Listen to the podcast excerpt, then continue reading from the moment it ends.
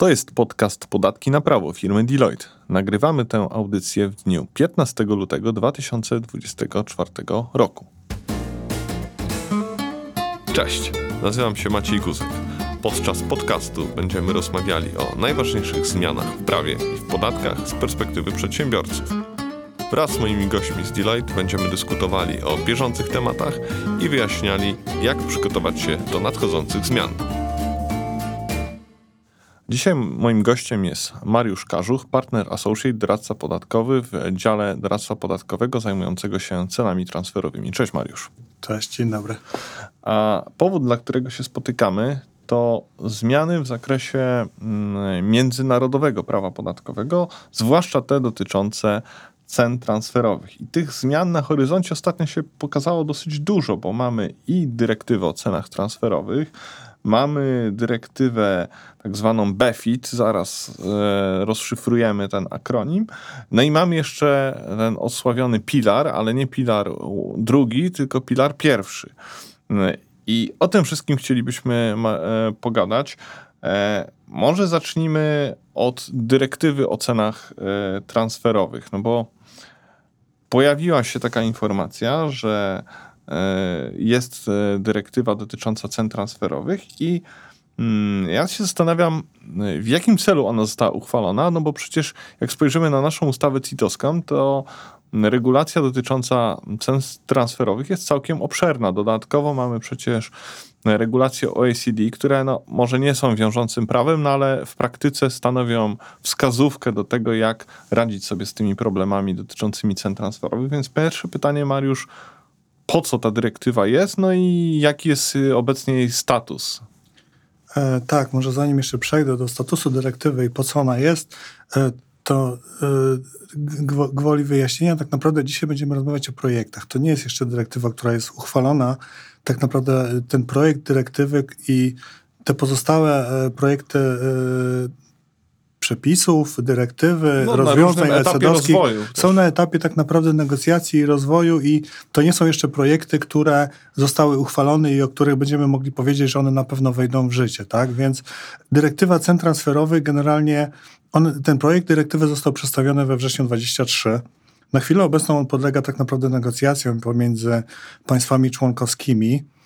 Jaki jest cel tej dyrektywy? Tak naprawdę, jeżeli popatrzymy na jej treść, o tym będziemy może za chwilkę jeszcze troszkę mówić, natomiast ta treść nie jest jaka, nie, nie wydaje się, jeżeli popatrzymy na artykuły tej dyrektywy, to one nie wydają się wnosić jakąś wielką wartość w stosunku do tego, co mamy w naszym prawie wewnętrznym. Natomiast musimy popatrzeć na to nie tylko z perspektywy polskiej. Mamy 27 państw w Unii Europejskiej. W tych państwach mamy bardzo różne rozwiązania. Mamy co do zasady, y, zasady ceny rynkowej mamy implementowaną w prawie tych krajów i ta zasada jest podobna albo taka sama. Te kraje referują tak naprawdę do wytycznych OECD, tak samo. Natomiast cały problem ze stosowaniem zasady ceny rynkowej polega na tym, że te kraje mają bardzo różne praktyki administracyjne. Jeżeli popatrzymy sobie e, na przykład Rumunia i Polska. My mieliśmy e, w latach 2017-18 mieliśmy rozwiązanie, które w naszym prawie wewnętrznym obligowało nam w pierwszym rzędzie do przygotowania tak zwanych analiz porównawczych, benchmarków w oparciu tylko i wyłącznie o polskie e, dane porównawcze, polskie podmioty. Rumunia ma do dzisiaj dokładnie to samo. No i w sytuacji, kiedy w transakcji między Polską a Rumunią mieliśmy do czynienia z koniecznością ustalania jakiejś ceny i nagle my wyznaczaliśmy na polskich podmiotach jeden przedział, a Rumunii wyznaczali swój własny przedział, to nagle się okazywało czasami, że te przedziały nie mają ze sobą nic wspólnego i tak naprawdę nie jesteśmy w stanie znaleźć rozwiązania, które jest akceptowalne w obu krajach. Okay, tak czyli, naprawdę... czyli chodzi o to, żeby e, z grubsza rzecz biorąc we wszystkich krajach Unii Europejskiej stosowano podobne zasady, czy też te same zasady, tak? Tak, bo by, były, e, tak naprawdę były y, dyskutowane dwa rozwiązania. Jedno to, żeby wpisać w ogóle do prawa Unii Europejskiej zasadę arm's length, mhm. E, a do tego, żeby tak naprawdę wyjaśnić status wytycznych OECD, która już wspomniałeś właśnie i który do, do, na Ale chwilę może obecną... wyjaśnimy słuchaczom, co ta zasada arm's length e, znaczy, bo wiesz, posługujemy się żargonem, my go znamy, ale prośba o wyjaśnienie. E, tak, zasada arm's length jest zasadą, która mówi że podmiot, który działa w transakcji z innym podmiotem powiązanym w ramach dużej grupy międzynarodowej, jest zobligowany do stosowania, do ustalania swoich transakcji, warunków gospodarczych z innymi podmiotami powiązanymi w sposób, w jaki ustalałby podmiot, który ustalałby te warunki z podmiotami niepowiązanymi. Czyli po to, żeby nie, było, nie dochodziło do takiej sytuacji, że mamy transfer zysku pomiędzy różnymi krajami, bo ponieważ grupy tak naprawdę mając pełną dowolność, jeżeli chodzi o ustalanie relacji wewnątrzgrupowych, mogłyby sobie sterować tym, gdzie pojawia się postawa opodatkowania w zależności od tego, jaką mają politykę i gdzie mają niższą stawkę podatkową. Więc mamy pewną podstawową zasadę, która nam mówi o tym, że musimy się zachowywać tak, jakbyśmy nawiązywali relacje gospodarcze z podmiotami niepowiązanymi. I to jest taka zasada fundamentalna, jeżeli chodzi o ceny transferowe na całym świecie. Mhm, ale czy były kraje w Unii Europejskiej, które, czy są nawet, bo jeszcze ta dyrektywa, jak powiedziałeś, nie obowiązuje, to jest dopiero projekt, czy są kraje e, Unii Europejskiej, w których ta zasada nie obowiązuje? E, nie. Takim krajem, który był, o którym było bardzo głośno przez długi czas, była Brazylia na przykład, gdzie, która stosowała swoje własne zasady dotyczące cen transferowych. Natomiast nawet Brazylia w tej chwili tak naprawdę e, za, zaczyna, już wraca tak naprawdę do, do zasady arm's length. W Unii Europejskiej nie mamy takich krajów. Natomiast y, praktyki administracyjne, jeżeli chodzi o ceny transferowe, są czasami tak różne, że y, po prostu była konieczność ujednolicenia tego. Mamy wytyczne, które mają taki status e, trochę objaśnień, trochę e, takiej interpretacji i, i w zasadzie można z różnych źródeł prawa wywodzić konieczność stosowania tych wytycznych przez kraje OECD i one są na pewno pomocne i one stanowią taką główną wytyczną, jeżeli chodzi o e, ceny transferowe. Natomiast jeżeli popatrzymy sobie na to, jak różne kraje poimplementowały sobie ceny transferowe do prawa wewnętrznego. Na przykład w pewnym momencie mieliśmy e, nie do końca szczęśliwie napisaną definicję metody e, koszt plus w naszym prawie wewnętrznym. I tak naprawdę literalna, e, literalna wykładnia tej definicji w prawie wewnętrznym prowadziła czasami do absurdalnych wyników w takim, takich przypadkach bar, bardzo życiowych.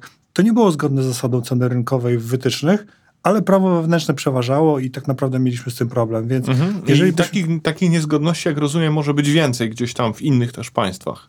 Myślę, że na, w, w 27 krajach Unii Europejskiej, żebyśmy popatrzyli na praktykę, w ciągu lat takich niezgodności będą tysiące. Okej, okay, czyli chodzi tak naprawdę o to, jeśli dobrze rozumiem cel tej, cel tej dyrektywy, żeby cena rynkowa była tak samo rozumiana we wszystkich krajach i żeby ten rezultat był taki sam e, w Rumunii, w Polsce, we Francji czy w Luksemburgu.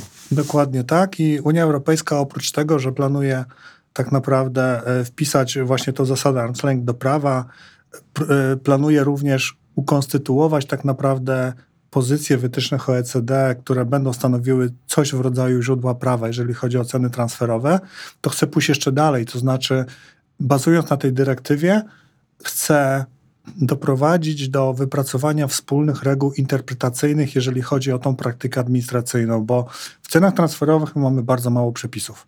Natomiast mamy bardzo dużo praktyki administracyjnej, ekonomicznej, mamy bardzo dużo takich rozwiązań, które bazują na e, takiej ogólnej wiedzy biznesowo-ekonomicznej.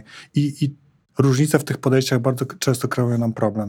Okej, okay, ale w takim razie to tutaj kolejne pytanie, które mi się nasuwa jest takie, no bo ta praktyka wynika też z działania administracji. No to czy przy założeniu, że ta dyrektywa wejdzie w życie, zostanie implementowana przez kraje członkowskie, kiedy w ogóle to się ma stać, to zaraz do tego przejdziemy, ale no przy założeniu, że to się stanie, to czy będzie tak, ja to dobrze rozumiem, że na przykład praktyka administracyjna mm, francuska może wpłynąć na to, jak te przepisy są stosowane mm, w Polsce, no bo mówisz, chodzi o to, żeby ta praktyka była ujednolicona. I teraz będzie, e, to jest pytanie, e, nie wiem, administracja skarbowa francuska powiedzmy przewiduje coś takiego jak u nas te uprzednie porozumienie cenowe. Ktoś tam zawrze uprzednie porozumienie cenowe we Francji, określi odpowiednio warunki, czy to się, rozumienie tych przepisów to się automatycznie przełoży na to, jak my w Polsce powinniśmy te przepisy o cenach transferowych rozumieć, te nowe przepisy mhm. zharmonizowane na podstawie dyrektywy? Jeżeli dobrze rozumiem to, co jest napisane w dyrektywie, to idea polega na tym, że mają być negocjowane i wypracowywane wspólne reguły interpretacyjne na poziomie E, państw Unii Europejskiej. Okay, czyli to, to nie będzie, tak, że my będziemy mieli mhm. taki, e, takie, że jeżeli się stanie coś, nie wiem, na, w uprzednim porozumieniu cenowym we Francji, to nagle robi nam się z tego pewnego rodzaju precedens, jak w prawie amerykańskim my stosujemy. Nie.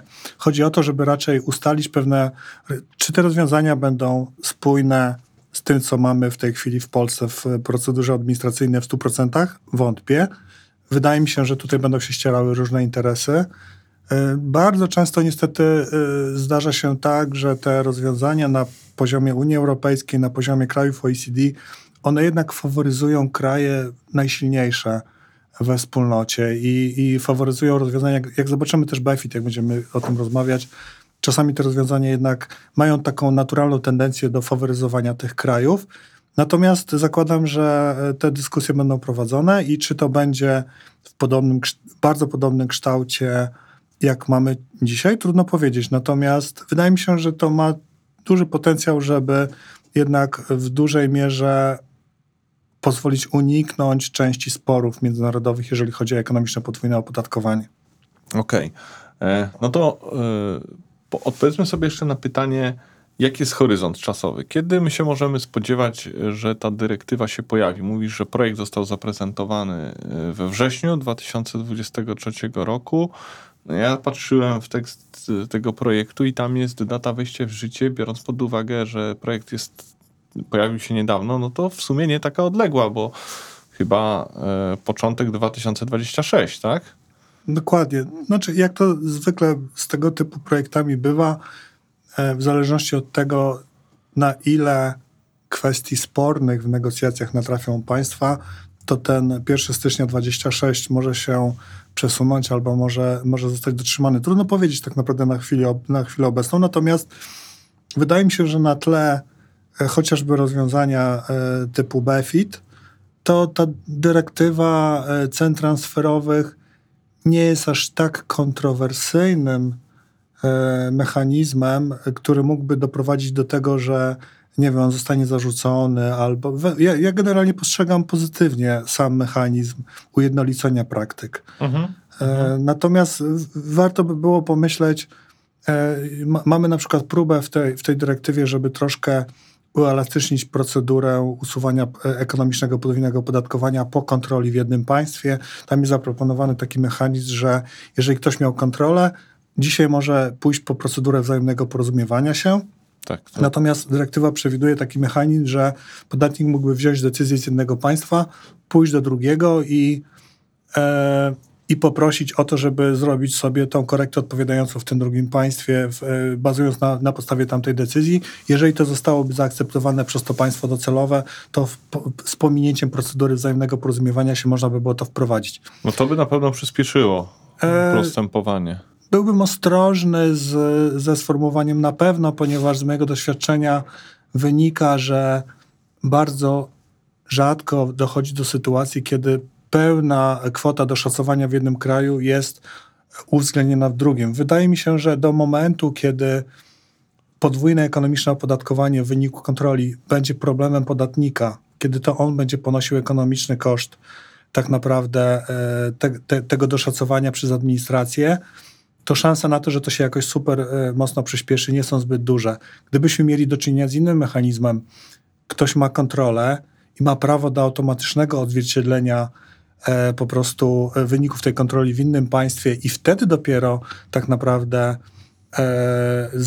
rozpoczynamy procedurę wzajemnego porozumiewania się, tak, także ten koszt ekonomiczny spada na administrację. Spada na administrację tak? i administracja ma w tym momencie naturalną potrzebę, żeby efektywnie usunąć to podwójne ekonomiczne, czy, czy, czy, czy pozbyć się tego kosztu. Wydaje mi się, że to by miało dużo większe szanse. Na, na chwilę obecną ja chyba nie widziałem, bardzo mało przypadków widziałem takich w procedurze wzajemnego porozumiewania się, kiedy dochodziło do e, takiego bezrefleksyjnego odzwierciedlenia kontroli jednego państwa mhm. w innym państwie. Zawsze Ale rozumiem, że takich pomysłów nie ma teraz w trakcie prac nad dyrektywą, żeby to był, żeby był ten automatyzm, o którym mówisz.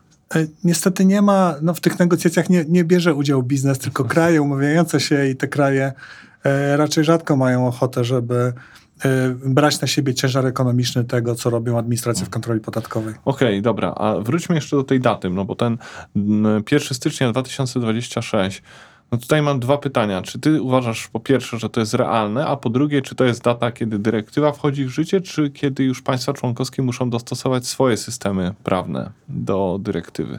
E, wydaje mi się, że to zależy od e, determinacji politycznej. E, wydaje mi się, że też że taka determinacja na chwilę obecną chyba jest, jeżeli chodzi o dotrzymanie terminu uchwalenia tej, tej dyrektywy.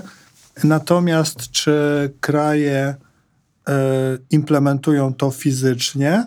Trudno powiedzieć, bo mamy znaczy nie wiem, mamy w tej chwili dyrektywę Pilar 2, która nie została e, w Polsce transponowana e, o czasie. Tak naprawdę jesteś, mamy w tej chwili procedurę upomnieniową, jeżeli chodzi o E, tą dyrektywę i e, ten, ten proces się wydłuża. To, to nie jest jedyna dyrektywa, która... Mhm, jasne, ale chodziło mi, wiesz, czy to, czy to jest termin ten 1 stycznia 2026, no to, czy on zostanie w praktyce dotrzymany, to jest inna sprawa, ale czy to jest termin już na implementację tej dyrektywy do porządku prawnego, czy po prostu na wejście w życie dyrektywy, a państwa członkowskie będą miały jeszcze jakiś czas na reformę swoich przepisów? Nie, to jest termin na implementację, okay. natomiast jeżeli tam będą jakieś kwestie, które będą bardzo E, kontrowersyjne e, w ramach negocjacji, to ten termin może ulec zmianie, to jest tylko projekt. Okej, okay.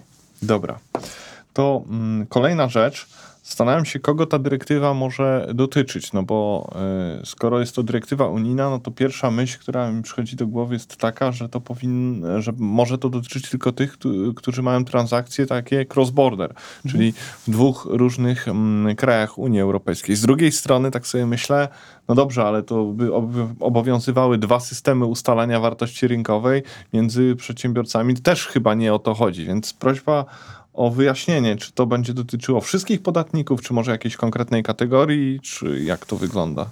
Kiedy patrzę na tekst dyrektywy, ja nie widzę y, żadnego wyłączenia na przykład dla transakcji wewnątrzkrajowych. Y, wydaje mi się, że to byłoby mało racjonalne. Y, oczywiście możemy mieć różnego rodzaju uproszczenia. My mamy w tej chwili uproszczenia compliance'owe, jeżeli chodzi o transakcje wewnątrzkrajowe. Natomiast jak, jak wiesz, nie wiem, nawet w transakcjach wewnątrzkrajowych między podmiotami powiązanymi możemy mieć podmioty, które są zwolnione i które są opodatkowane i które mogą być zainteresowane tym, żeby przesuwać dochód e, pomiędzy różnymi podmiotami w jednym kraju. Więc e, o ile i pamiętajmy więc, że nawet jeżeli mamy transakcję wewnątrzkrajową, która jest zwolniona z obowiązku dokumentacyjnego w Polsce na przykład, to nie znaczy, że mamy wyłączony obowiązek stosowania cen rynkowych, bo ten obowiązek dalej jest i może być zweryfikowany. To jest tylko uproszczenie administracyjne. Więc wydaje mi się, że chociażby z uwagi na e, zasady dotyczące równego traktowania w Unii Europejskiej, chociażby z uwagi na te różnice w opodatkowaniu wewnętrznym różnych podmiotów, byłoby mało racjonalne, gdyby zostało zróżnicowane tak naprawdę rozwiązania e, krajowe, międzynarodowe. E, mhm, jasne. A e, czy jest jakiś z kolei próg, e, wiesz, taki de minimis, że podmioty poniżej pewnego rozmiaru nie będą tej dyrektywy musiały stosować, czy to jest dla wszystkich? No bo tak myślę sobie, wiesz, w kontekście tej drugiej dyrektywy, o której zaraz porozmawiamy, czyli BEFIT, mhm. no, ta, tam jest taki próg, więc pytanie, jak wygląda ta sprawa w odniesieniu do mm, dyrektywy o cenach transferowych? Ja takiego progu nie zauważyłem, natomiast no, mamy w tej chwili w Polsce dwa progi, 2 miliony i 10 milionów złotych. I znowu, to, to nie są progi, które nam wyłączają stosowanie zasady ceny rynkowej. To są progi, które jeżeli nie zostaną spełnione, wyłączają nam tak naprawdę obowiązek sporządzania dokumentacji cen transferowych. Więc tego typu progi jestem w stanie sobie wyobrazić, że będą i powinny być wprowadzone na etapie już późniejszej tak naprawdę implementacji tych przepisów. Natomiast ja na chwilę obecną w e, tekście dyrektywy nie, nie zauważyłem takiego progu, który by wyłączał kogokolwiek e, z, z jej postanowień. Mhm. Okej, okay, no i ostatnia rzecz, która mi przychodzi do głowy, jeśli chodzi o ten projekt, to jest kwestia relacji tych przepisów dyrektywy z wytycznymi OECD. Ty już zacząłeś mówić o tym, że dyrektywa chce je trochę bardziej, nawet mocniej umocować, bo zawsze to rzeczywiście była dyskusja, czy te wytyczne należy uwzględniać jako źródło prawa i można się bronić, że zrobiliśmy tak jak w wytycznych, czy nie, czy to jest tylko jakaś taka właśnie wskazówka interpretacyjna, ale jak zrobimy inaczej, no to w zasadzie na płaszczyźnie normatywnej nic się nie stało. E, Więc gdybyś mógł po pierwsze rozwinąć tę myśl, w jaki sposób ta dyrektywa chce umocować te e, wytyczne, a druga rzecz jest taka, drugie pytanie odnośnie wytycznych jest takie, czy dyrektywa coś tutaj modyfikuje, czy po prostu weźmie te wytyczne z dobrodziejstwem inwentarza. Wiemy, że one się zmieniają co jakiś czas, więc na przykład pytanie, czy wszystkie one pasują Unii Europejskiej i po drugie, czy wiesz, Unia Europejska będzie szczęśliwa, że inne gremium OECD kiedyś może te wytyczne zmienić w przyszłości. Oczywiście, że gremium OECD pracuje cały czas nad wytycznymi i one się zmieniają. Nasza rzeczywistość bardzo się zmienia i te wytyczne próbują podążać. Nie zawsze to się udaje, ale one przynajmniej próbują podążać za zmienią rzeczywistością. Genera natomiast nie mamy na chwilę obecną tak naprawdę nic lepszego niż, niż te wytyczne i e, ja nie, nie, nie mam świadomości, żeby jakikolwiek inny system był równie sprawiedliwy i równie przybliżał nas do tego, co jest oczekiwane również politycznie przez umawiające się państwa, e, jak, jak wytyczne. Dyrektywa ma na celu właśnie implementację wytycznych do porządku unijnego, więc e, w mojej ocenie bardzo mocno podniesie ich rangę. A to będzie jakieś odesłanie, że w zakresie nieuregulowanym stosujemy wytyczne, czy jak? Trudno powiedzieć, jak to zostanie na, na, na koniec dnia e, wpisane, natomiast tak naprawdę no właśnie wytyczne mają być stosowane w zasadzie wprost, natomiast pamiętajmy o tym, że jak, jak napisane są wytyczne. Wytyczne są tak napisane, że w niektórych okolicznościach, w zależności od tego, jak chcemy przeczytać te wytyczne i co chcemy z nich zrozumieć, to możemy dojść do bardzo różnych wniosków. E, wytyczne nie są, to, to nie jest taki język e, przepisów, jaki my rozumiemy w sensie, nie wiem, ustawa o podatku CIT. Ustawa mhm. o podatku CIT jest, jest interpretowana literalnie. Wytyczne, tak, no to jest norma prawna skonstruowana tak. tak, jak norma prawna powinna być skonstruowana. Dokładnie. Natomiast wytyczne OECD są pewnym zbiorem opisów sytuacji, w jak zachowałby się dany podmiot w danych okolicznościach, przy czym co drugie zdanie mamy tak naprawdę wpisane zastrzeżenie, że musimy brać pod uwagę całokształt okoliczności, jeżeli jakakolwiek inna okoliczność związana z otoczeniem biznesowym albo ze strategią gospodarczą albo z czymkolwiek innym różni się od przykładów wytycznych, to może to zostać zupełnie inaczej. One są bardzo niedookreślone. One nam dają bardzo duży komfort, jeżeli chodzi o takie podstawowe rzeczy. I jak patrzymy, nie wiem, na, na treść również dyrektywy, tam, są wpisa- tam jest wpisanych pięć podstawowych metod, w ślad za wytycznymi. Są wpisane wszystkie podstawowe rzeczy, które stanowią taką bazę. Natomiast na, na koniec dnia, kiedy patrzymy na praktykę i patrzymy na to, jak ustalamy ceny rynkowe, to, to cała trudność za, za, zaczyna się dopiero potem, później, jak patrzymy na praktykę administracyjną, jak patrzymy na to, jak dana wydaje się bardzo prosta transakcja pasuje w strategię, jak, jak, jak to działa w interakcji z innymi transakcjami, te, tego nie da się wpisać na, na sztywno e, na zasadzie, nie wiem, artykułu 15 ustęp 1 CITA, co jest kosztem, co jest nie kosztem, e, bo po prostu rzeczywistość gospodarcza jest zbyt bogata. Dobrze, myślę, że jeśli chodzi o mm, dyrektywę o cenach transferowych, to już swoją amunicję e, pytań wyczerpałem. To może przejdźmy do drugiej dyrektywy. Ona się nazywa czy w tym żargonie podatkowym jest nazywana BEFIT. E, tak naprawdę to jest akronim, obiecałem, że rozwiniemy, więc to jest właśnie ten moment. Business in Europe Framework e, of Income Taxation. No i powiedzmy sobie na początek, czego ta dyrektywa ma dotyczyć. Prawda? O, co w, o co w niej chodzi? Ona jest dużo bardziej obszerna i też pewnie, jak powiedziałeś, pewnie bardziej kontrowersyjna niż dyrektywa o cenach transferowych. Tak. E, w ogóle, jeżeli popatrzymy, skąd się bierze ta dyrektywa. Mieliśmy kiedyś taką inicjatywę, która się nazywała CCCTB, czyli ta wspólna ujednolicona postawa opodatkowania. Ta inicjatywa była gdzieś obecna w przestrzeni publicznej w latach 2011-2016. No, no czyli dokładnie, tak jak dobrze tak. pamiętam, około 10 lat, niecałe 10 tak. lat temu się o tym mówiło. Natomiast wtedy był ogromny opór polityczny po stronie różnych krajów, ponieważ wtedy y, kraje takie jak Polska na przykład, obawiały się tego, że duż, inne kraje, które mają dużo wyższe stawki podatkowe, będą dyktowały, jeżeli ujednolicimy postawę opodatkowania, to będzie pierwszy krok do tego, żeby ujednolicić również stawki, stawki żeby je narzucić. Mhm. Tylko, że co, co się w międzyczasie wydarzyło? Przyszedł Pilar 2, no i te stawki tak naprawdę bez tej ujednoliconej postawy opodatkowania zostały tak czy inaczej e, ujednolicone na poziomie 15, minimalnym poziomie 15%. No, Polska ma 19, więc mm, już nie wdając się w dyskusję o pilarze drugim, bo to jest osobny temat, tak. zapraszamy do odsłuchania osobnego odcinka podcastu, który nagraliśmy jakiś czas temu, to mm, no, my poza sytuacjami, gdzie mamy ulgi podatkowe, to mieścimy się w tych 15%.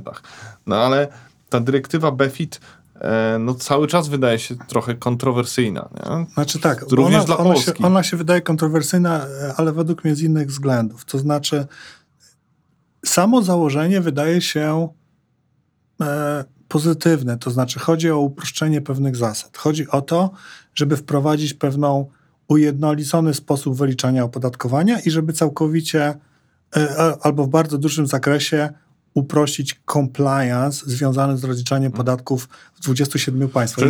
przepraszam, że ci wejdę słowa, ale mówimy tutaj, jak rozumiem, o, podatkach dochod o podatku dochodowym od osób prawnych. Tak. Czyli chodzi o to, żeby w tych 27 krajach, a w przyszłości może i w większej liczbie krajów, w zależności od tego, jak się Unia będzie rozwijała, liczyć podatek dochodowy od osób prawnych w ten sam sposób albo w bardzo podobny sposób. E, może nawet nie chodzi o to, żeby go liczyć w ten sam sposób, ale żeby liczyć go tylko w jednym miejscu. Bo chodzi o to, że ta propozycja BEFIT e, mówi nam nie mniej, ni więcej niż to, że tak naprawdę jeżeli grupa jest większa, e, jeżeli skonsolidowane przychody grupy są większe niż 750 milionów euro, to taka grupa będzie konsolidowała całą podstawę opodatkowania w jednym kraju Unii Europejskiej i tam będzie składała deklarację CIT, a następnie tak naprawdę podstawa opodatkowania, która powstała na poziomie tej całej grupy, będzie atrybuowana do wszystkich krajów, gdzie grupa ma swoją obecność, w, w zależności od okresu według dwóch różnych sposobów. I w tym wypadku idea jest taka, żeby po pierwsze uniknąć konieczności rozliczania podatku CIT lokalnie, tylko on byłby rozliczony prawdopodobnie w kraju, e, gdzie się mieści centrala europejska. Po drugie, tak naprawdę ceny transferowe w relacjach pomiędzy podmiotami powiązanymi w Unii Europejskiej przestały mieć jakiekolwiek znaczenie, bo te transakcje byłyby irrelevantne. Tak naprawdę patrzylibyśmy na skonsolidowany dochód do opodatkowania, który byłby atrybuowany do różnych krajów, więc y, to byłoby tak naprawdę ogromna rewolucja w stosunku do tego, co jest e, i dużo by bardzo zmieniła. Natomiast to rozwiązanie ma dużo różnych kwestii, które według mnie są politycznie kontrowersyjne, chociażby z uwagi na, na interesy takich krajów jak Polska. Mhm. A dlaczego? E, ponieważ e, projekt dyrektywy w ogóle przewiduje e, takie dwa rozwiązania, że w okresie 2028 do 2035 stosowalibyśmy taki okres przejściowy, w którym to okresie przejściowym atrybuowalibyśmy ten dochód do opodatkowania do poszczególnych krajów w proporcji, która bazowałaby na średnim dochodzie z trzech lat poprzedzających wejście w życie dyrektywę w danym kraju. Czyli mielibyśmy sumę wszystkich dochodów, przypuśćmy 100 i na Polskę przypadałoby średni dochód uzyskany przez spółkę polską w okresie 2000 25-27 to byłoby 10. Więc do Polski trafiłoby 10% podstawy opodatkowania do opodatkowania. Mimo, że to by się zmieniało w czasie, to znaczy, no bo powiedzmy mogłoby być tak, że w tym rozwinę ten przykład. Masz tą pols polską działalność, która wygenerowała 10 w latach 2025-2027, ale w latach 2028-2030 wygenerowała już 30 a powiedzmy ta działalność niemiecka się skurczyła, no bo tam były wyższe koszty pracy, w związku z czym zamiast 90 tam jest 70. I mimo wszystko do Niemiec trafiałoby, jak rozumiem, ta proporcja zamrożona przez te lata wcześniejsze. Tak i nie, to znaczy y, dyrektywa przewiduje taki mechanizm, który mówi, że jeżeli w okresach późniejszych poziom przychodów albo kosztów zmieni się co najmniej o 10%, to możemy rekalkulować. Okay. E, natomiast według mnie tam, jest, e, tam są inne pułapki. Pierwsza pułapka jest taka, że tego typu rozwiązanie w, trochę wtłacza. My, my, jesteśmy w tej chwili krajem, gdzie jest bardzo dużo spółek córek, które mają tak zwane rutynowe profile. Mhm. Te spółki córki w kiedy patrzymy, jak działają nasi klienci, jak działają te, te podmioty, one się bardzo rozwijają. One z czasem, może są rutynowe na początku, potem nabierają, e, po, potem zwiększa się ich doświadczenie, zwiększa się ich rozpoznawalność na rynku. Te, te wartości niematerialne, które gdzieś tam powstają lokalnie, są coraz większe. W momencie, kiedy tak naprawdę zabetonujemy ten system e, alokacji dochodu bazując na latach 25-27, no to w zasadzie tak długo jak nie będzie jakiegoś, jakiejś bardzo dużej zmiany związanej właśnie z tym poziomem przychodów lub kosztów, no to nadal my będziemy dostawać alokację tego dochodu do Polski bazując na tym wyjściowym, rutynowym profilu. Mało tego, tam jest takie rozwiązanie, które mówi, że jeżeli e, spółka miała średnio stratę w, w okresie trzech lat przed wejściem w życie dyrektywy, to wartość alokacji dla tej spółki w okresie 28-35 będzie równa zero. Okay. Ciężko mi sobie wyobrazić sytuację, kiedy kraj e, taki jak Polska zgadza się na to, żeby przez kolejne 8 lat nie widzieć ani złotówki podatku, niezależnie od tego, co się w tej spółce dzieje. Wydaje mi się, że to też może być Wiesz, tyle... Myślę, że wtedy moglibyśmy się spotkać z sytuacją, kiedy nagle większa ilość podmiotów zaczyna notować straty w Polsce. Może być różnie, natomiast wydaje mi się, że e, gdybyśmy mieli rzeczywiście ten BFI, gdyby miał wejść w takiej formule, to 20, lata 25-27 będą latami ekstremalnie trudnymi dla polskich podmiotów z punktu widzenia kontroli podatkowych. Zakładam, że gdyby Polska na przykład implementowała tego typu E, dyrektywę, to pewnie byłoby polityczne oczekiwanie, żeby wydłużyć okres przedawnienia, żeby można było weryfikować te lata, bo skutki tak naprawdę straty chociażby mnożą się nie przez jeden rok, tylko przez osiem. To jest jedno. A dwa, że popatrzmy na to, jakby wyglądała sytuacja, gdyby ktoś zainicjował, nie wiem, w roku 2031 kontrolę albo 2032 za lata 2027 i by się okazało, że tam była nieprawidłowość, to nagle te skutki doszacowania w kontroli nie, nie, nie są dla jednego roku, one się nam mnożą przez ileś lat i w tym momencie tak naprawdę ekspozycja na ryzyko i lokalnych członków zarządu, i lokalnych spółek mogłaby być dużo, dużo większa, ponieważ ten skutek by się mnożył przez, przez te wszystkie lata. Okej, okay, no a co z tą z atrybucją? Ona by się wtedy odwracała? To znaczy, powiedzmy, że Polska dostała E, z tych podatków płaconych tam w tych latach 2028-32, nawiązując do swojego przykładu, proporcje 10%, e, no a po korektach by się okazało, że jednak powinna dostać 15%. Czyli właśnie, czy ona by się odwróciła, czy jednak te władze skarbowe niemieckie w tym moim przykładzie niemieckie, to może być każdy inny kraj, by sobie zatrzymały jednak te 90%. Trudno powiedzieć. Y, powiem szczerze, aż boję się pomyśleć o tym, kiedy okazałoby się, że w Polsce jest dopłacone za mało i mielibyśmy wejść w rekalkulację całej atrybucji w 27 państwach na no, przykład dokładnie. i rozpocząć procedurę wzajemnego porozumiewania się e, w 27 państwach. Wydaje mi się, że E, szanse na dokończenie tej procedury w jakimkolwiek przewidywalnym terminie byłyby bliskie zero. Ale pytanie, czy prawodawcy zdają sobie sprawę z tych y, wszystkich wątpliwości? Myślę, że prawodawcy zdają sobie z tego sprawę. Myślę, że te kwestie będą podnoszone również przez takie kraje jak Polska, bo Polska e, czy, czy, czy inne kraje ościenne również y, walczą o swoje interesy, jeżeli chodzi o różnego rodzaju, y, rodzaju y, rozwiązania.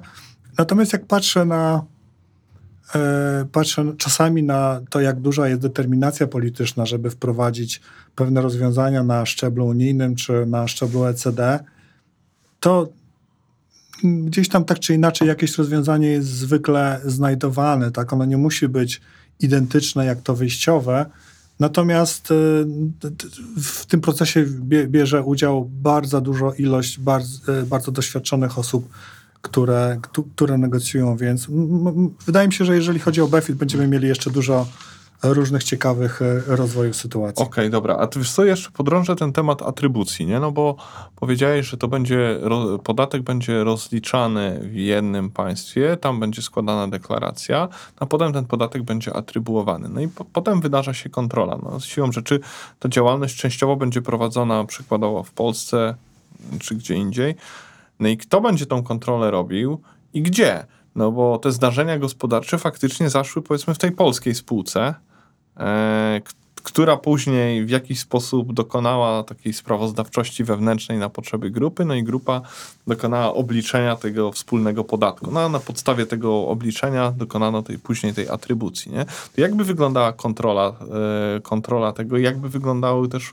takie działania, jak E, z jakimi teraz się spotykamy, no bo mamy firmy, które chcą sobie zabezpieczyć pozycję podatkową, występują, nie wiem, o APy, wnioski o interpretację, opinie zabezpieczające, porozumienia inwestycyjne czy inne środki, które zapewniają im bezpieczeństwo podatkowe. Kto by to robił? Czy to by była, robiła centrala, czy tego w ogóle by nie było w odniesieniu do tej polskiej spółki, która wchodzi w skład mhm. tej całej grupy? Znaczy, popatrzmy na mechanizm, bo E, w latach 25-27 to są te lata kluczowe dla ustalenia średniej, średniej dochodowości takiej spółki w danym kraju. Idea, jeżeli dobrze ją rozumiem, e, w dyrektywie polega na tym, że tak naprawdę te lata są kluczowe, natomiast my ustawiamy pewnego rodzaju klucz atrybucji i później my nie, nie musimy już prowadzić tej, tej kontroli za lata, nie wiem, 29-30. Atrybucja dochodu do opodatkowania w latach 29-30 będzie tak naprawdę pochodną tego, co się wydarzyło w latach 2025-27. Tak długo, jak nie mm. będzie tam tej 10% zmiany, to w zasadzie, jeżeli ktoś prawidłowo... No tak, ale wiesz, chodzi mi o to, mhm. że musisz same zdarzenia gospodarcze skontrolować, no bo jednak ten reporting, który poszedł powiedzmy do tych moich przykładowych Niemiec, on się skądś bierze. On się bierze z mhm. transakcji, które dokonano, których dokonano na przykład w Polsce, czy w Rumunii, czy w innym kraju Unii Europejskiej, w którym ta niemiecka spółka ma spół, swoje spółki córki. Tak, ale wtedy y, ten, ta, ta kontrola tak naprawdę tego typu raportingu wydaje mi się, że byłaby dużo bardziej ograniczona tak naprawdę, no bo nie mielibyśmy w tej sytuacji jakichś wielkich dyskusji na temat tego, tak jak teraz mamy, nie wiem, co jest kosztem, co nie jest kosztem. To byłoby uproszczone, to byłoby mocno ujednolicone, jeżeli chodzi o, e, o, o to, co jest kosztem, co jest przychodem. I wydaje mi się, że to raczej ta kontrola w tych latach po 28 roku raczej by była kontrolą taką techniczną co do prawidłowości raportowania, aniżeli taką kontrolą, jaką mamy do czynienia dzisiaj. Mhm. Czyli potencjalnie spory merytoryczne odbywałyby się tam, gdzie są centrale tej grupy, tak? Tak, zakładam, że, że, że tam bo, się bo, dużo Bo to y, ma działać tak, że e, ten reporting, ten finalny, który jest podstawą do tej atrybucji pomiędzy państwami, jest tam, gdzie jest spółka matka, gdzie jest źródło kapitału. Nie jest tak, że można sobie wybrać jurysdykcję Dokładnie. To znaczy, y, akurat tego rozwiązania nie, nie, nie zauważyłem, czy tam jest dowolność w wybraniu mhm. jurysdykcji. E, na, natomiast jeżeli zostaną e, ustalone e, zasady raportowania tak naprawdę tego dochodu do centrali, no to będzie kwestia lokalnie odpowiedzenia na pytanie, czy to zostało zaraportowane zgodnie z zasadą, czy nie. Natomiast to jest ustalenie co do stanu faktycznego, a nie co do oceny tak naprawdę, więc rzeczywiście dużo by się działo w krajach, e, gdzie się znajdują centrale, ale w takich krajach jak Polska niekoniecznie. Natomiast popatrzmy też jeszcze na, na drugą rzecz, bo w 28, 35 roku miałby się zakończyć ten okres przejściowy. No właśnie, co wtedy? I wtedy e, miałby być, mielibyśmy mieć do czynienia z takim mechanizmem atrybuowania tej podstawy opodatkowania w oparciu o pewną formułę, która by brałaby pod uwagę na przykład wartość aktywów i wartość e, wynagrodzeń, czy, czy jakichś innych ekonomicznych wskaźników lokalnych. I, I spójrzmy, że nawet chociażby z tego względu takie kraje jak, nie wiem, Niemcy, Francja, z uwagi na znacznie wyższe poziomy wynagrodzeń, wyższe ceny, wyższe koszty, one by były naturalnie uprzywilejowane, jeżeli chodzi o... więcej dochodów podatkowych. Do, dokładnie. I wydaje mi się, że z tego powodu ten te, te, te, ta propozycja jest stosunkowo kontrowersyjna i rozumiem chęć uproszczenia systemu, natomiast e, wydaje mi się, że dla, że dla takich krajów jak Polska może być trudna do, do, do, do zaakceptowania w, te, w tej formie, przynajmniej bez, bez modyfikacji. No, mimo wszystko jeszcze y, ze dwa, trzy pytania, mimo że jak słyszę, oceniasz prawdopodobieństwo wejścia w życie tej dyrektywy, przynajmniej w takiej formie, jaką ją teraz znamy z projektu, niżej niż tej pierwszej. E, natomiast y, czy to będzie mechanizm obligatoryjny dla tych dużych grup, które przekraczają ten e, poziom 750 milionów euro, czy to będzie me mechanizm taki, który pozwala im stworzyć tą grupę i się w ten sposób rozliczać, żeby się uprościć, ale nie będą miały takiego obowiązku, jak to ma być? Pewnie to, to będzie też dyskutowane. Na chwilę obecną to jest e, w formule mechanizmu obligatoryjnego, jeżeli dobrze pamiętam zapisy dyrektywy.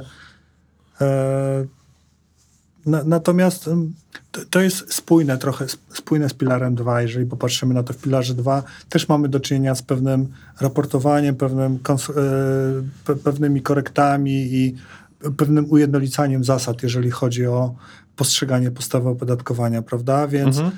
to jest pewnego rodzaju taki, przynajmniej ja to tak odczytuję z perspektywy Unii Europejskiej, taki krok na, następny po to, żeby coś uprościć, natomiast czy to będzie obligatoryjne, czy nie, no, trudno powiedzieć. Wydaje mi się, że to jest za wczesny etap. Okej. Okay. A co z ulgami podatkowymi? No bo powiedzmy, Polska cały czas jest e, państwem, które przyznaje swoim inwestorom różnego typu ulgi podatkowe, dość atrakcyjne, które ściągają tutaj te inwestycje. Poza niższymi niż w Niemczech kosztami pracy mamy wyższą pomoc publiczną. No i mamy też takie instrumenty, które nie są pomocą publiczną, ale E, cały czas dają spore oszczędności. Mam tu na myśli na przykład ulgę na działalność badawczo-rozwojową. Hmm. I czy te rozwiązania nadal będą miały e, rację bytu w świetle dyrektywy BEFIT, czy nie? Znaczy w sytuacji, kiedy dana podstawa opodatkowania zostanie atrybuowana do Polski, to, to Polska decyduje, czy chce to opodatkować, czy nie. Mamy oczywiście rozwiązania związane z pilarem drugim, jeżeli chodzi o minimalny poziom mhm. opodatkowania i pewnie to jest temat na zupełnie inną dyskusję, co się stanie z polskimi ulgami w aspekcie pilara 2. E, trzymam kciuki, żeby, żeby te ulgi zostały tak dostosowane, żeby one były dalej efektywne po pilarze drugim. Natomiast wydaje mi się, że tutaj e, Polska powinna zachować swoją jurysdykcję co do tego, czy, czy chce pobierać ten podatek w pełnej wysokości, czy, czy chce coś zwolnić. Mhm, Okej. Okay. No i ostatnia rzecz odnośnie e, BEFIT-u. E, w jaki sposób ta dyrektywa może wpłynąć no, na temat, który tobie jest szczególnie bliski, czyli właśnie ceny transferowe? Czy tam są jakieś osobne uregulowania jeszcze, które ten system cen transferowych mają zmienić, czy po prostu skoro będzie już ta ogólna dyrektywa, to ten BEFIT tego w ogóle nie porusza? Znaczy potencjalnie... E, ma to, może mieć to fundamentalny wpływ na ceny transferowe w Unii Europejskiej, no bo w zasadzie konieczność e, stosowania cen rynkowych pomiędzy podmiotami w ramach grupy BEFIT jest w tym momencie trzeciorzędna, jeżeli patrzymy na postawę opodatkowania w formule skonsolidowanej. Więc no, tak na... czekaj, a czy to nie będzie miało znaczenia no bo jak rozumiem, e, jeśli chodzi o stawki, no to cały czas e, kraje członkowskie zachowają prawo do mhm. określenia osobnych stawek, czyli na przykład w Polsce mogę mieć niższe stawki niż we Francji.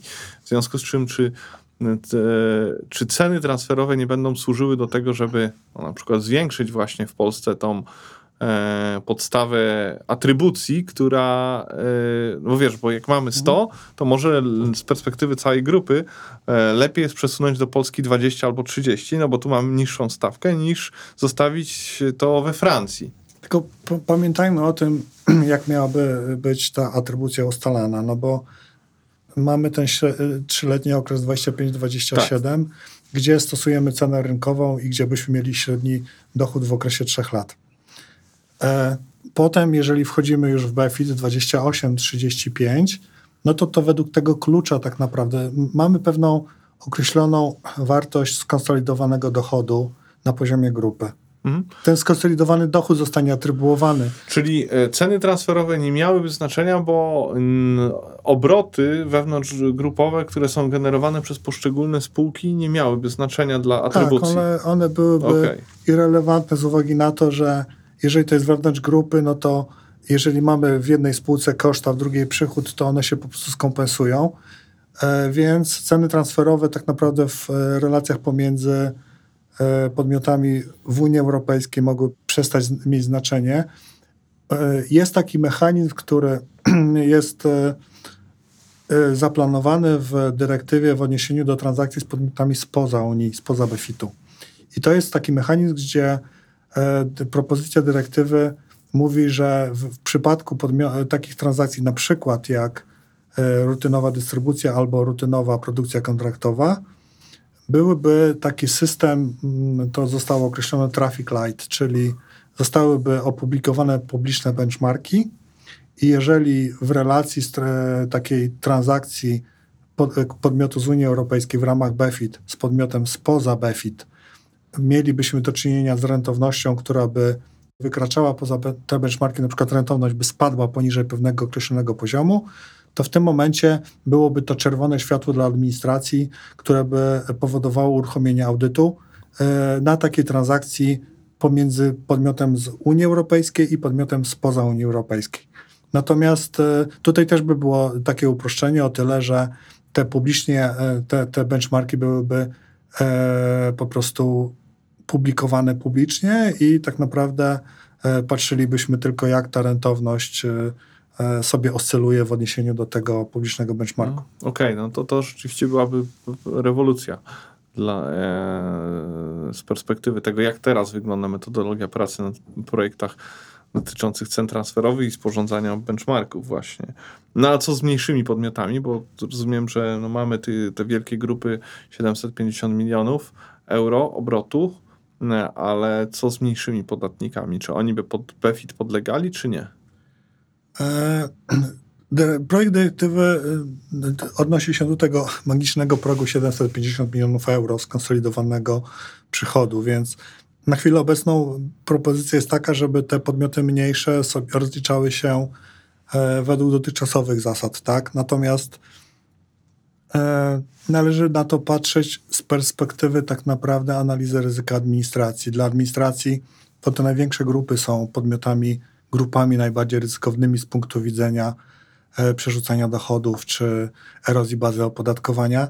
Te podmioty, które są, te grupy, które są mniejsze, one nie są aż tak e, istotne budżetowo z punktu widzenia skutków i e, nie wiem, jeżeli BEFIT będzie działał na ty, dla tych największych poziomów, no bo dlaczego wprowadzono ten próg? Na, na początku na pewno e, samo, e, samo wprowadzenie tego mechanizmu będzie bardzo skomplikowane, kosztowne i, i, i długotrwałe. I tak naprawdę jest pewnie założenie takie, że tylko te największe grupy na chwilę obecną będą, będą mogły sobie. Tak, będą mogły sobie pozwolić. pozwolić. Na to Natomiast w sytuacji, kiedy to rozwiązanie będzie normalnie funkcjonowało i będzie można e, tak naprawdę są, be, będą, będą pewne utarte ścieżki, zakładam, że, że to może się, e, to może schodzić niżej. Natomiast trudno powiedzieć, bo to jeszcze jest bardzo długa perspektywa. Okej, okay. to zostaw, zostańmy przy, tej, przy tym, że musimy e, losy Befitu obserwować i spodziewamy się tutaj jeszcze pewnej paru zwrotów akcji, zarówno co do terminu, jak i też tego, jak to ostatecznie te przepisy mogą wyglądać. No i przejdźmy do ostatniego punktu, który mamy dzisiaj na liście, no bo padło to takie hasło Pilar One. E, I powiedzmy sobie, co to w ogóle jest Pilar One? Do tej pory w Polsce mówiło się głównie o pilarze drugim. Po pierwsze, jak rozumiem, to już nie jest koncept czysto unijny, tak jak dwa poprzednie, e, tylko OECD, no i on chyba e, nie jest tak dobrze rozwinięty jak te dwa pierwsze mm, punkty, o których rozmawialiśmy, czyli jak projekty dyrektyw, nie? E, on również podlega w tej chwili negocjacjom, ma swoje bolączki, e, jest kilka kwestii, które tak naprawdę e, są dyskutowane w tej chwili. W ogóle oczekujemy, że w najbliższych dniach powinien się pojawić jakiś nowy dokument, który nam rzuci trochę więcej światła na to, jak wygląda w tej chwili e, sprawa negocjacji kwoty B. Ale co to w ogóle, ale co, mhm. powiedzmy sobie, co to ten Pilar One w ogóle jest? I dlaczego w ogóle Pilar i dlaczego Pilar One, a o, jakby Pilar drugi już wdrażamy, czyli e, już jest dyrektywa, którą Polska jeszcze jej nie implementowała, mimo że powinna. E, natomiast Pilar One choćby numeracja by pokazywała, że pierwszy, no to on jeszcze jest w powijakach. Więc tak. Co to jest i na jakim to jest etapie? E, wygląda to w ten sposób. W mojej ocenie to jest pewnego rodzaju ma marchewka. To znaczy, wprowadzono kilka rozwiązań w ostatnim okresie, które są rozwiązaniami, rozwiązaniami trudnymi dla, dla biznesu, typu właśnie Pilar 2, jeżeli chodzi o tą minimalną stawkę podatkową. E, mamy w Pilarze 1 kwotę A, która o której nie, nie, będę się jakoś mocno rozwodził, bo dotyczy tylko naprawdę największych grup e, międzynarodowych, która ma zaadresować kwestie gospodarki cyfrowej. Więc mamy do czynienia z takim E, dość mocnym uszczelnianiem e, pewnych rozwiązań, może nawet nie uszczelnianiem, ale zaostrzaniem pewnych rozwiązań.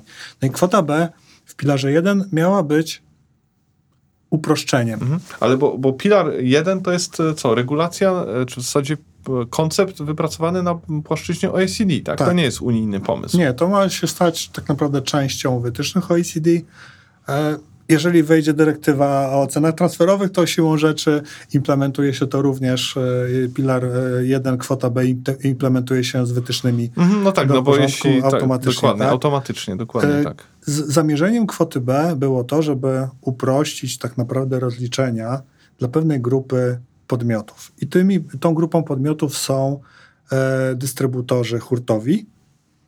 E, I tak naprawdę zamierzenia w sumie były dobre ponieważ e, OECD chciało wprowadzić rozwiązanie, które bardzo uprości compliance, bardzo uprości podejście, obniży tak naprawdę ryzyko podatkowe na tego typu działalności, więc zamierzenia były dobre, a potem jak czytam sobie dokumenty, to trochę wyszło jak zawsze.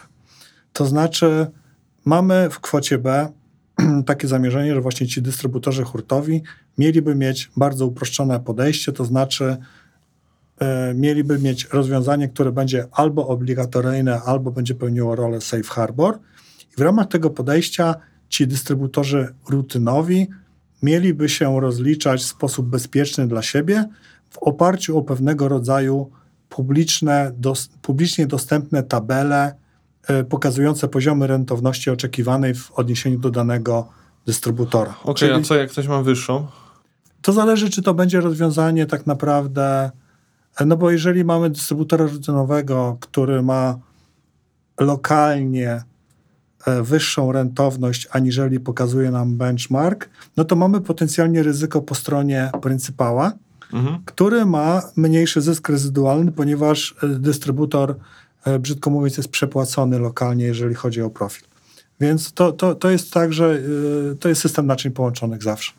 No i generalnie idea była taka, żeby to uprościć. Natomiast kiedy kraje OECD zaczęły nad tym pracować, pojawiły się dwie alternatywy. Alternatywa A, czyli podejście proste, które mówi coś takiego, że jeżeli mamy do czynienia z dystrybutorem, który, którego można, my to mówimy w żargonie cen transferowych, jeżeli można go wycenić metodą jednostronną, czyli jeżeli do takiego dystrybutora możemy zastosować metodę marży transakcyjnej netto, to on jest dystrybutorem, jeżeli to zostało zrobione prawidłowo, to on jest dystrybutorem rutynowym i, i ten dystrybutor może wtedy sobie popatrzeć na, na swoje, e, swoją intensywność aktywów i parę innych e, elementów, które zostały w tym projekcie gdzieś tam pokazane i on może wtedy odczytać swoją e, rentowność z tej tabelki e, i stosować tą rentowność w sposób bezpieczny. Może uniknąć dzięki temu nie wiem, chociaż konieczności przygotowania benchmarku,